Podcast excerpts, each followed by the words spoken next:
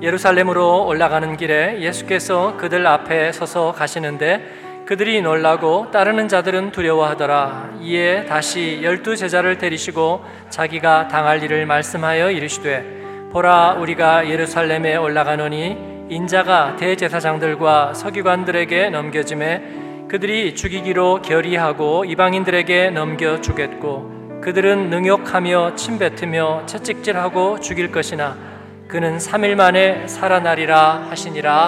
아멘. 길 되신 예수님을 따라. 예수님의 그 공생애는 대략 3년여로 알려져 있습니다. 그 3년여의 공생애 기간 동안에 예수님의 그 행로에, 루트에 하나의 그 결정적인 계기가 있습니다. 갈릴리 지역에서 예수님은 사역을 시작하셨는데 그 결정적인 계기란 이제 마치 뭐와 같냐면, 우리가 산으로 올라가면 골짜기를 올라갈 때는 길이 굉장히 여러 갈래예요. 그렇죠? 그래서 저희도 우리 교회 등산팀과 이 펠트베어 알트케닉이라는 800m 고지 되나요? 예, 거기를 이제 자주 는 아니고 가끔 가끔 올라갔습니다. 근데 처음에 가면요, 그 길도 약간 헷갈려요. 왜냐하면 길이 여러 갈래가 있기 때문입니다. 어디로 가도 사실 뭐 길은 나오기는 하는데 좀 돌아가고 그러죠. 그래서 이제 한참 올라가다 보면 산은 항상 분기점을 맞습니다. 어떤 분기점이냐면, 골짜기를 거의 채울 때쯤 되면 이제 능선이 나타나기 시작하죠. 이 펠트베어는 그렇게 높지 않은 산이라 능선이 길진 않아요. 그래도 마지막에 올라가면 길은 외줄기, 이제 길 하나밖에 없는 그런 길이 나오죠.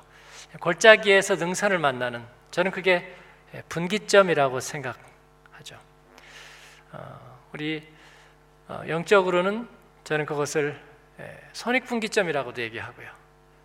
왜냐하면 그 골짜기를 올라갈 때까지는 에너지 굉장히 많이 소모하고, 그리고 길을 잘못 들 가능성도 굉장히 많거든요. 포기할 수도 있고. 그런데 마지막 외줄기 능선 앞에 딱 서게 되면요, 거기서 포기하는 사람은 아직 제가 산을 다니면서 한 명도 못 봤어요. 거기까지 올라오면 끝까지 가는 거예요. 왜냐하면 길이 뻔하기 때문에, 그리고 어려운 고비는 다 넘어왔기 때문에 그때부터는 그냥 우사인 볼트 마지막 10m 가듯이 가면 되는 거예요. 우사인 볼트는 마지막에 옆에 보면서 올림픽 금메달 땄잖아요. 역사적으로 그런 사람 처음이에요. 그냥 가던 기운에 결승전인데 옆에 보면서 이렇게 사진에 이렇게 찍혔어요. 그만큼 그 전에 모든 에너지가 다 투자됐다는 이야기죠. 그래서 저는 그걸 손익분기점이라고 말해요. 예수님께서도 그 인생에서, 공생애에서 그 같은 분기점이 있었습니다. 그 분기점이 어디냐면, 오늘 우리가 읽은 말씀이에요. 예수님이 다시 예루살렘으로 향했습니다. 예루살렘으로. 그러면서 여러 가지 갈래의 길이 있었던 것 같았는데 이제는 길은 외줄기, 오로지 원웨이입니다. 예루살렘으로 가는 길. 그런데 그 예루살렘으로 가는 길은 무슨 길이었냐면, 예수님이 말씀하시기를 십자가의 길이라고 말씀하십니다. 내가 그곳에 가면 사람들이 나에게 사형 언도를 내릴 거야. 그렇게 얘기를 하시는 거예요. 그들은 나를 능욕하고 침뱉고 뺨을 때리고 그리고 고문하고 죽일 거야 라고 얘기합니다. 그러나 나는 그 길을 가야만 돼.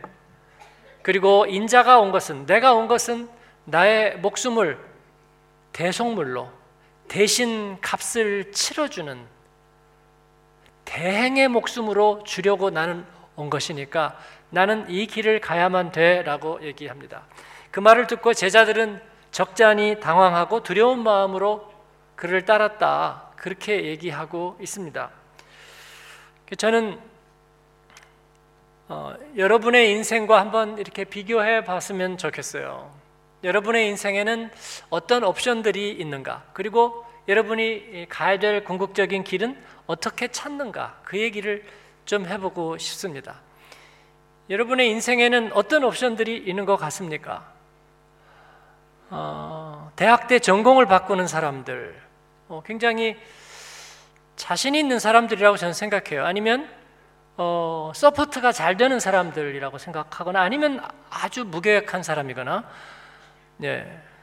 근데 무계획하지는 않겠죠. 자기 전공이나 이거를 바꿔보려고 생각한다는 건 굉장히 재능이 여러 가지 있거나 아쉬움이 많거나, 뭐 적성검사를 했는데 뭐 의대, 법대, 그리고 음대, 미대가 동일하게 나왔다. 놀라지 않은데요? 그렇잖아요. 이런 재능이 동시에 나온다는 게 굉장히 어려운 거죠. 그래서 예를 들어서 뭐 법대를 다니면서도 내가 음악을 했더라면, 뭐 계속 그런 생각을 하고 있고, 공대를 다니면서도 내가 시를 썼더라면, 이런 생각을 하는 경우가 있지 않을까요? 네. 결혼을 하고서도 그런 생각을 한다면 굉장히 큰 문제가 될 텐데, 그건 그냥 속으로만 생각을 사람들이, 내가 참 가능성이 많았는데, 내 인생의 가능성이 많았는데. 그렇다면 하나님의 아들인 예수님은 얼마나 많은 생각을 했을까, 할 수 있었을까, 저는 그런 상상을 해보는 거예요. 그분에게는 많은 가능성이 있지 않았을까? 제자들이 따라와요. 그리고 막 군중들이 몰려옵니다. 그의 말씀 앞에 막 사람들이 막 뻗가요. 막 자지러지고 웃고 막 너무 재밌어요. 그리고 막 안수하면 귀신들 쫙 물러서고 병자들이 일어나고 낙심한 사람들이 막 힘을 얻어요. 그러니까 정말 마이다스의 손, 아니지 예수님의 손, 그냥 대기만 하면 되는 거예요. 그냥 뭐든지 말씀으로 이루어지고 바람과 파도도 순정해요. 그러니까 할 일이 얼마나 많을까라고 생각하지만, 그러나 예수님은 어느 순간인가 하나의 길밖에 보이지 않는 거예요. 그 뭐냐면 예루살렘으로 가는 길, 비아 돌로로사, 십자가의 길, 자기의 생명으로 모든 생명의 값을 치르는 길, 그게 그에게 유일한 길, 그의 인생의 봉우리였다고 말하는 거죠. 이것을 보고 우리는 아쉬워하는 사람이 있나요? 아쉬운 사람은 아무도 없습니다. 예수님 잘하셨어요. 예, 그 십자가에서 피를 흘려주심으로 내가 구원을 받고 우리가 만백성이 구원을 얻게 되었습니다. 주님은 좋은 소식이 되었습니다. 잘하셨어요. 그래서 우리가 찬양할 때마다 뭐라 그래요? 우리 예수님께 감사의 박수를 올려드리십시다. 할렐루야. 그럼 우리가 다 박수 치잖아요. 예수님 잘하셨어요. 십자가의 길 잘 가셨고요. 십자가 잘 지셨어요. 피 남김없이 흘려주셔서 우리를 위해서 생명이 되셨어요. 너무나 감사해요. 만약에 그런 백신이 만들어지지 않는다면 우리가 어떻게 집단적인 유행병에서 놓여날까요? 어떤 그런 바이러스에서, 인플루엔자에서 우리가 어떻게 예방되고 보호되고 또 치유될 수 있을까요? 네. 자신을 그 숙주로 내어놓지 않는다면, 그래서 백신으로 만들어지지 않는다면 말이죠. 네. 그런 상황을 아예 안 만들면 될 것 아닌가? 아니요. 하나님께서는 우리에게 그런 거룩한 사명과 쓰임새를 주셨습니다. 그래서 주님은 선택의 여지가 없었습니다. 하나님이 우리에게 주신 인생의 길이란, 저는 선택의 여지가 없는 길이라고 말씀드리고 싶습니다. 예수님은 선택의 여지가 없는 길을 가셨습니다. 그가 길이시라는 것은 다른 선택의 여지가 없다는 것입니다. 우리가 예수님을 믿으면, 예수님을 붙잡으면, 그와 동행하면 우리도 역시 선택의 여지가 없는 길을 가게 되는 것입니다. 진리란 그런 거예요. 생명이란 그런 거예요. 분명하게 길을 제시하고 그 다음에 이거다 싶으면 그대로 하면 되는 거예요, 여러분. 예?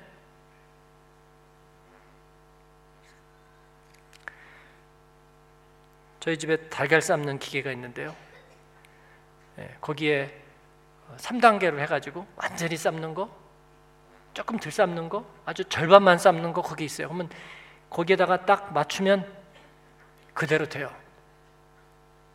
근데 그대로 안 되고 그대로 했는데도 제멋대로 되면 어떡하겠어요?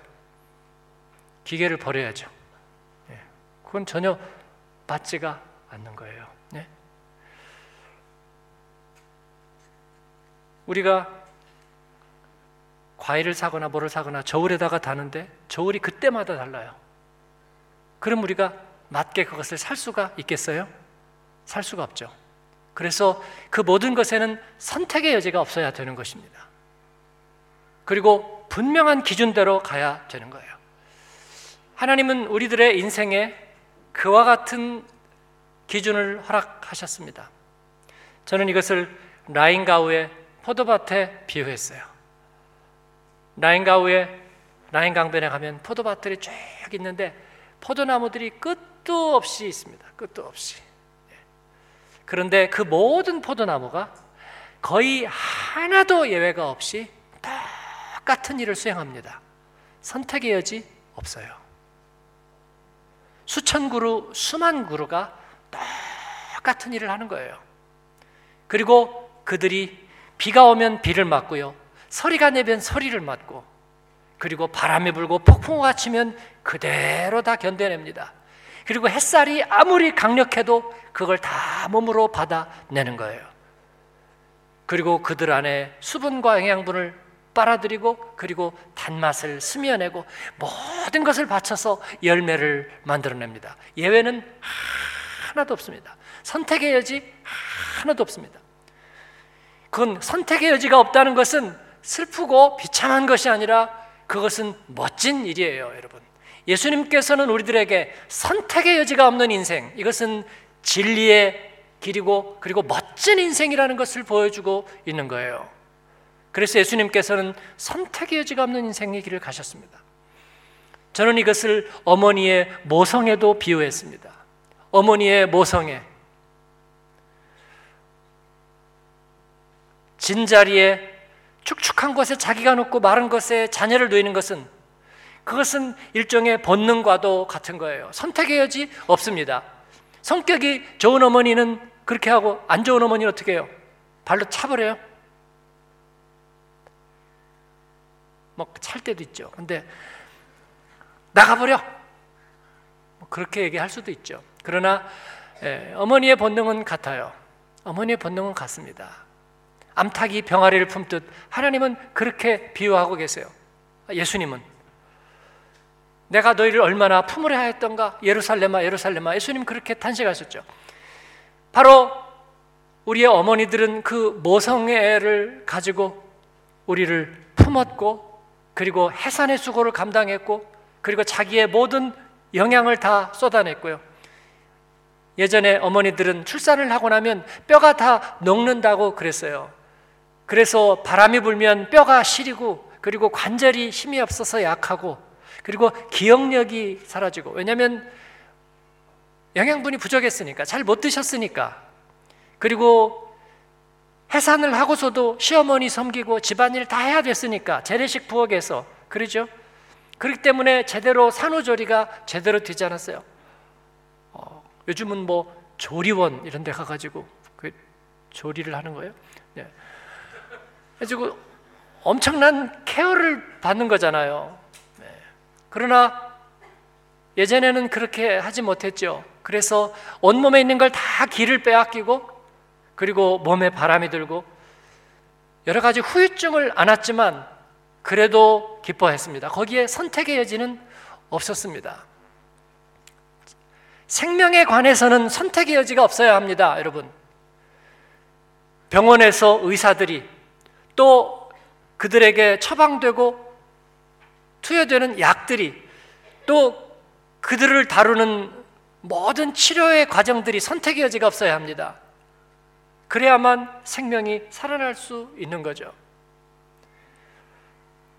저는 예수님 안에서 살면서 내 인생에 선택의 여지가 없구나 하는 사실을 알게 됐습니다. 그러면 너무나 모노톤해, 단조롭고 변화없고 따분하고, 그리고 지루하고 재미없는 인생이 아닐까? 아닙니다.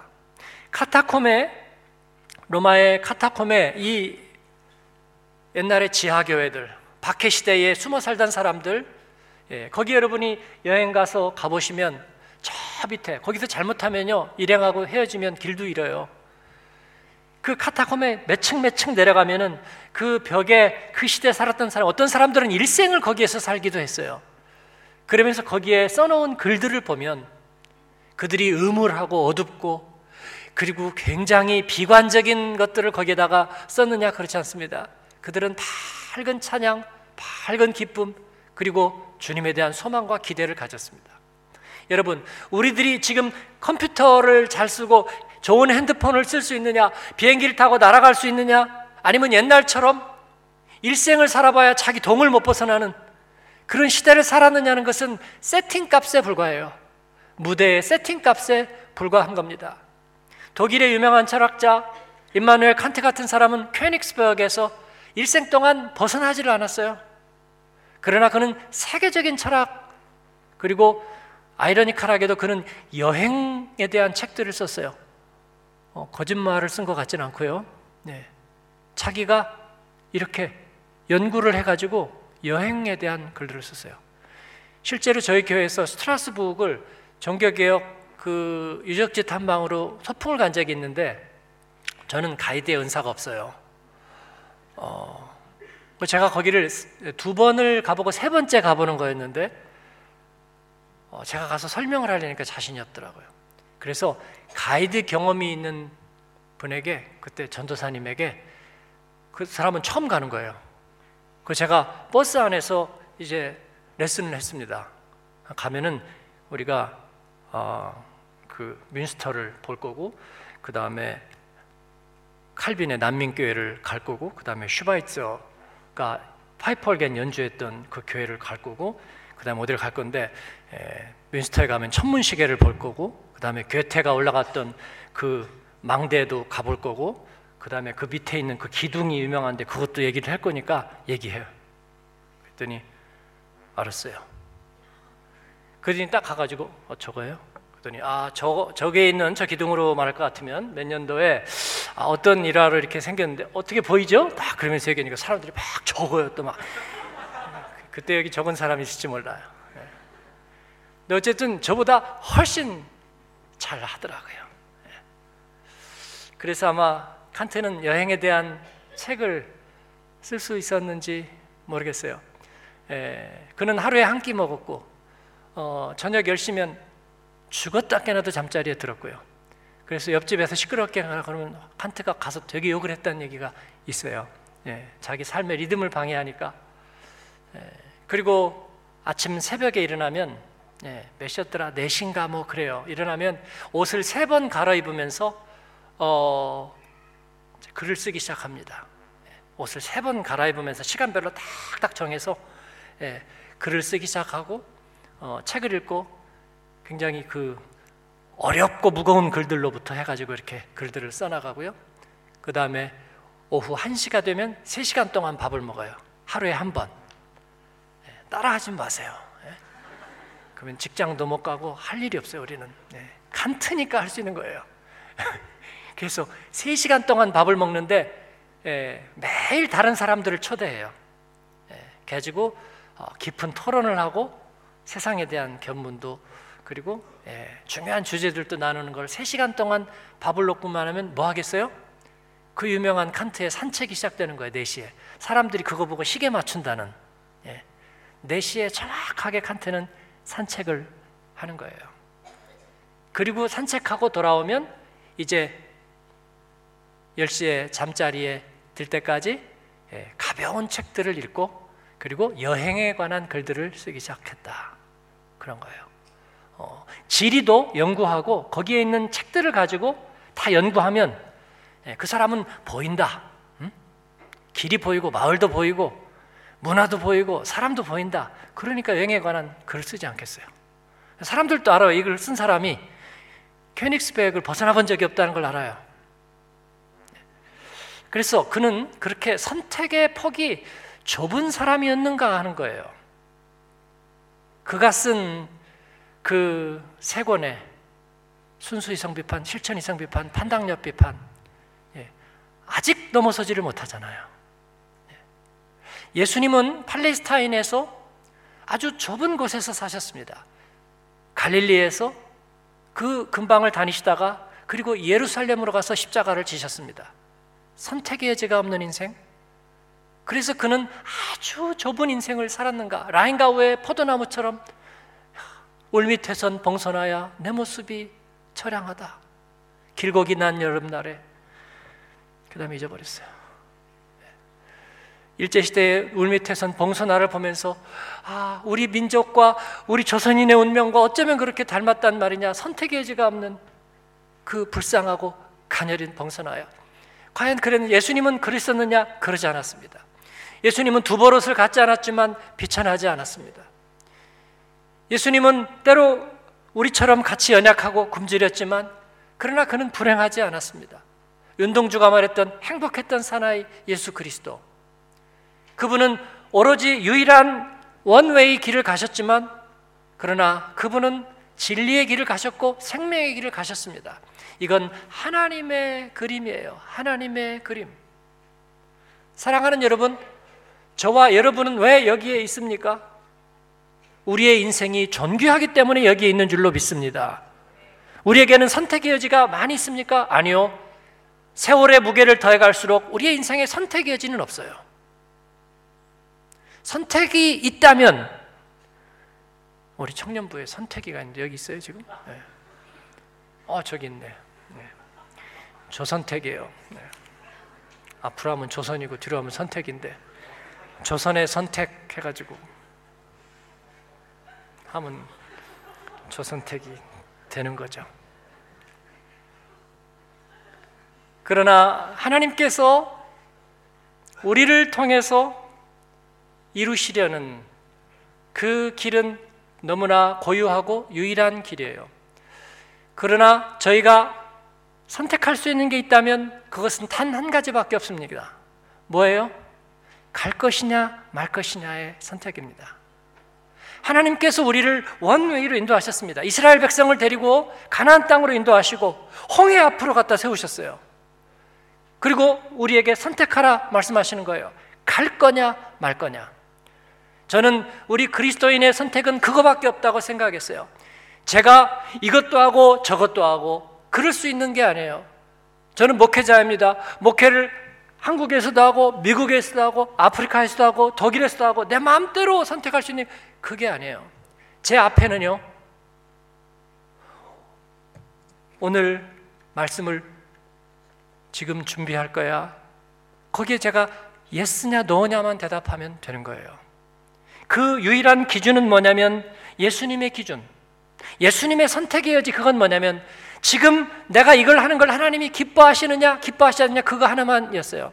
베드로가 가서 우리 장모님이 아픈데 와서 기도해 주세요. 그 순간 예수님은 뭐라고 생각할까요?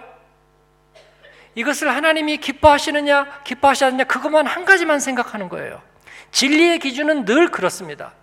그래서 예수님은 뭐라고 얘기하셨느냐면 나를 보내신 이가 나와 함께 하시도다. 어떻게? 내가 항상 그의 기뻐하는 일을 행함으로 나를 혼자 두지 아니하셨느니라. 그런 거예요. 이를 가장 잘 실천했던 사람이 대천덕 신부님이에요. 그분이 일을 하다가 힘이 들어서 이 배에서 나사를 돌리는 일을 계속하다가 너무 힘드니까 뭐라고 기도해요? 다른 옵션 없어요? 뭐 그런 거. 배 말고 항공기 이런 거 없어요? 뭐 그런 기도를 한 게 아니라 뭐라고 기도했냐면 하나님 더 돌려요? 그만 돌려요? 물어봤어요. 그러니까 하나님이 더 돌려. 그래서 네, 그리고 더 돌렸대요. 기도의 응답이에요. 저는 주님과 동행하는 법에 대해서 이 얘기처럼 더 많이 깨달은 적이 없어요. 그래서 제가 이 얘기를 자꾸 하는 거예요.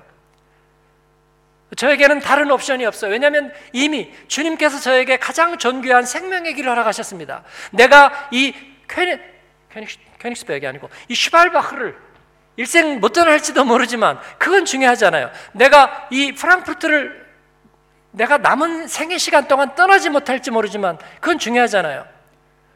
내가 더 이상 사람들에게 기억되는 일을 할 수 없을지도 모르지만 그건 중요하지 않아요. 중요한 건 오늘 지금 내가 여기서 그 하나님의 인도하심을 믿고 그 주님이 기뻐하시는 일을 하느냐는 거예요, 여러분. 끝나고 몇 사람이 나에게 목사님 저기 좀 갈래요? 그럼 내가 뭐라고 생각하겠어요? 아, 이건 하나님이 기뻐하시는 일인가?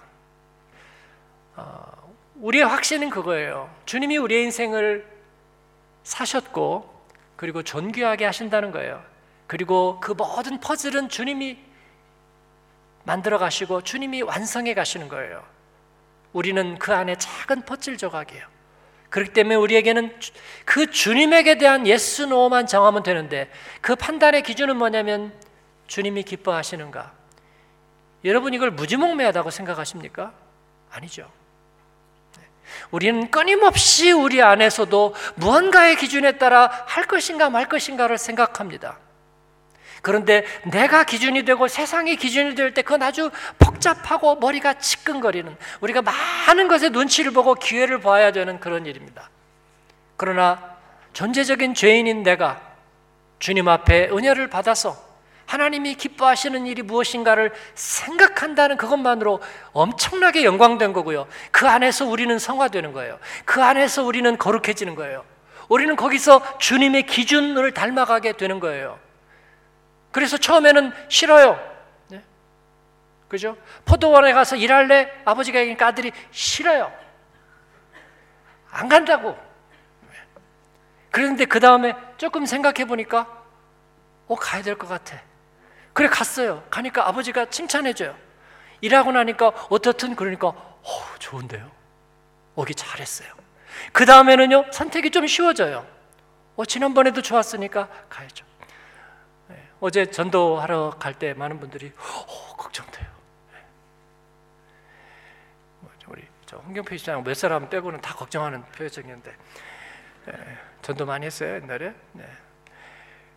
그런데 하면서 다들 좋아하고 특히 우리 아이들은 독일이든 어디든 눈치 안 보더라고요. 그죠? 네?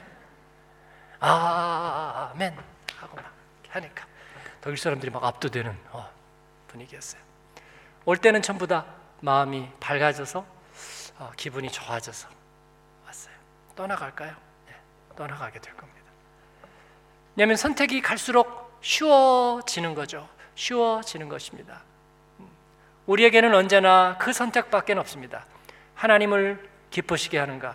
저는 그걸 다른 말로도 표현합니다. 나의 이해관계인가? 하나님의 이해관계인가? 물론 저의 이해관계를 선택할 때도 있습니다. 그때는 반드시 값을 치러요. 아니, 그러면 우리를 위해서는 아무것도 하지 말란 것인가? 아니죠. 하나님의 이해관계를 선택해도 우리의 이해관계는 따라갑니다. 우리의 이해관계는 따라가요. 그러나 하나님의 이해관계를 내가 선택할 수 있다면 우리는 여러 가지 면에서 유익하고 그리고 주님께서 우리의 모든 것들을 예비해 주시는 삶을 살게 되는 거죠.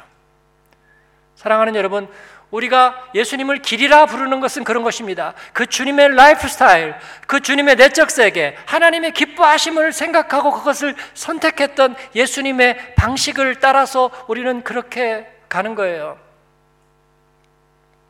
기도할까? 그러면 기도해요.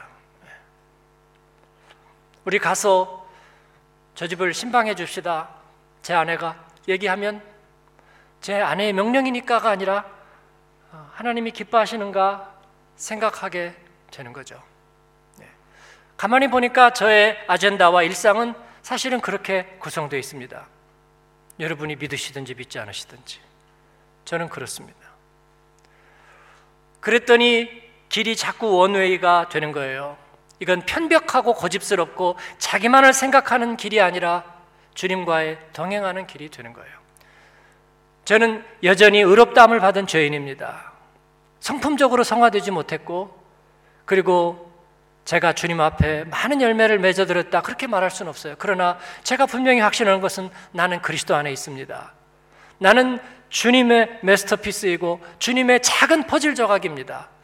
그러므로 주님께서는 저와 함께 길 가기를 약속하셨고 주님의 길을 따라가며 열매를 맺어 드릴 겁니다. 무엇처럼 라인가우의 수십만 포도 그루 중에 한 그루처럼 저는 주님 앞에 올려드릴 겁니다. 그러나 내가 열매를 맺을 수 있다면 그 수십만 그루가 함께 열매 맺을 수 있다는 증거가 됩니다. 이것이 첫 열매입니다. 우리가 디아스포라의 등불로 건강하고 깨어있는 선교적인 교회로 이 땅 가운데 세워진다는 것은 모든 디아스포라에게 희망을 선포하는 일이 될 겁니다. 선택의 여지는 없어요. 여러분이 청년들이 정결하고 여러분의 은사를 하나님 앞에 드리는 그런 도구로 여러분을 인생을 원웨이로 세운다면 우리의 모든 다음 세대의 청년들이 그 모델을 따라 설 거라고 우리는 믿는 것입니다. 다음 주에도 고비를 어떻게 넘을까? 어려움은 어떻게 올까? 걱정하지 마세요. 갈까 말까만 결정하세요. 지금 시작할까 말까만 결정하세요. 지금 엎드려 기도할까 말까만 결정하세요. 그러면 나머지는 이미 저만침 저만침 가 있습니다. 왜냐하면 우리 주님은 위대한 연출자이시기 때문에, 우리 주님은 알파고보다도 더 수를 멀리 보시기 때문에, 모든 경우의 수를 꿰뚫고 계시기 때문에, 모든 것을 예비하실 줄 아는 아주 디테일의 귀재이고 로지스틱의 천재이기 때문에 주님께서는 모든 것들을 구비하고 완전하게 하실 거라는 거예요. 저와 여러분의 인생에서 그렇게 하셨습니다. 그 길 대신 예수님을 따라 주님이 기뻐하시는 선택을 드려서 주님과 함께 오로지 한 길을 가는, 그래서 예루살렘으로 가는 길, 그것은 극형의 길이거나 비참한 길이거나 눈물의 길이거나 그리고 어떤 죄의 모함에 의해서 억질로 끌려가는 길이거나 내몰린 길이 아니었다는 거예요. 그건 존귀한 길이고 사명의 길이고 아름다운 길이고 후회할 수 없는 길이고 멋진 길이었다는 거예요. 저와 여러분의 삶에도 나중에 묘비에 그렇게 했을 겁니다. 예수님 만나서 그 진리의 말씀에 붙들려서 생명을 위해서 하나님 영광을 위한다고 그러면서 실제로 그렇게 닮아가고 산 사람이 여기에 있다, 그렇게 기록될 거예요. 저는 그렇게 믿습니다. 그러한 은혜로운 삶을 주님과 함께 살아내시는 여러분 되기를 주님의 이름으로 축복합니다. 기도하겠습니다.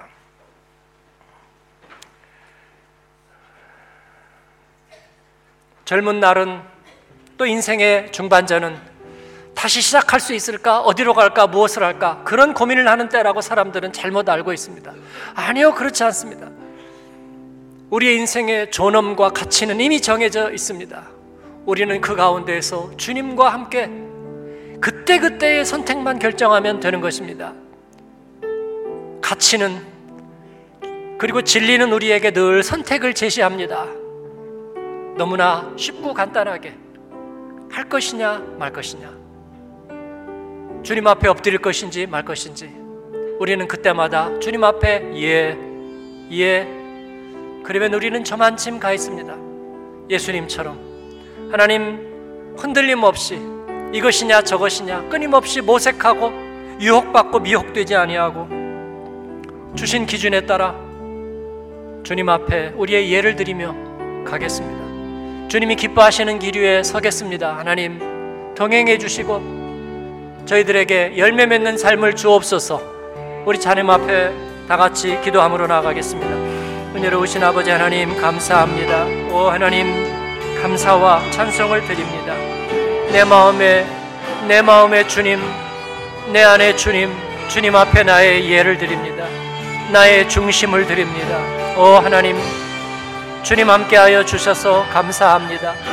주님께 영광을 드려요. 주님께 감사를 드립니다. 주님, 나를 변함없이 사랑하시고 나를 변함없이 지지하시고 하나님 나를 구원하셔서 하나님의 일꾼 삼으시고 주님의 영광의 도구 삼으신 하나님을 찬양합니다. 우리 주님의 사람들을 그렇게 사랑하셨습니다. 이처럼 사랑하셨습니다. 죽기까지 사랑하셨습니다. 하나님 선한 사마리아인 되신 주님 도와주시고 우리 주님과 함께 길 되신 주님 따라 걷되 언제나 의의 선택을 하고 하나님 주님 기뻐하시는 길 위에 순간마다 설 수 있도록 하나님 동행하시고 주님 속사람을 견고케 하시옵소서. 감사합니다.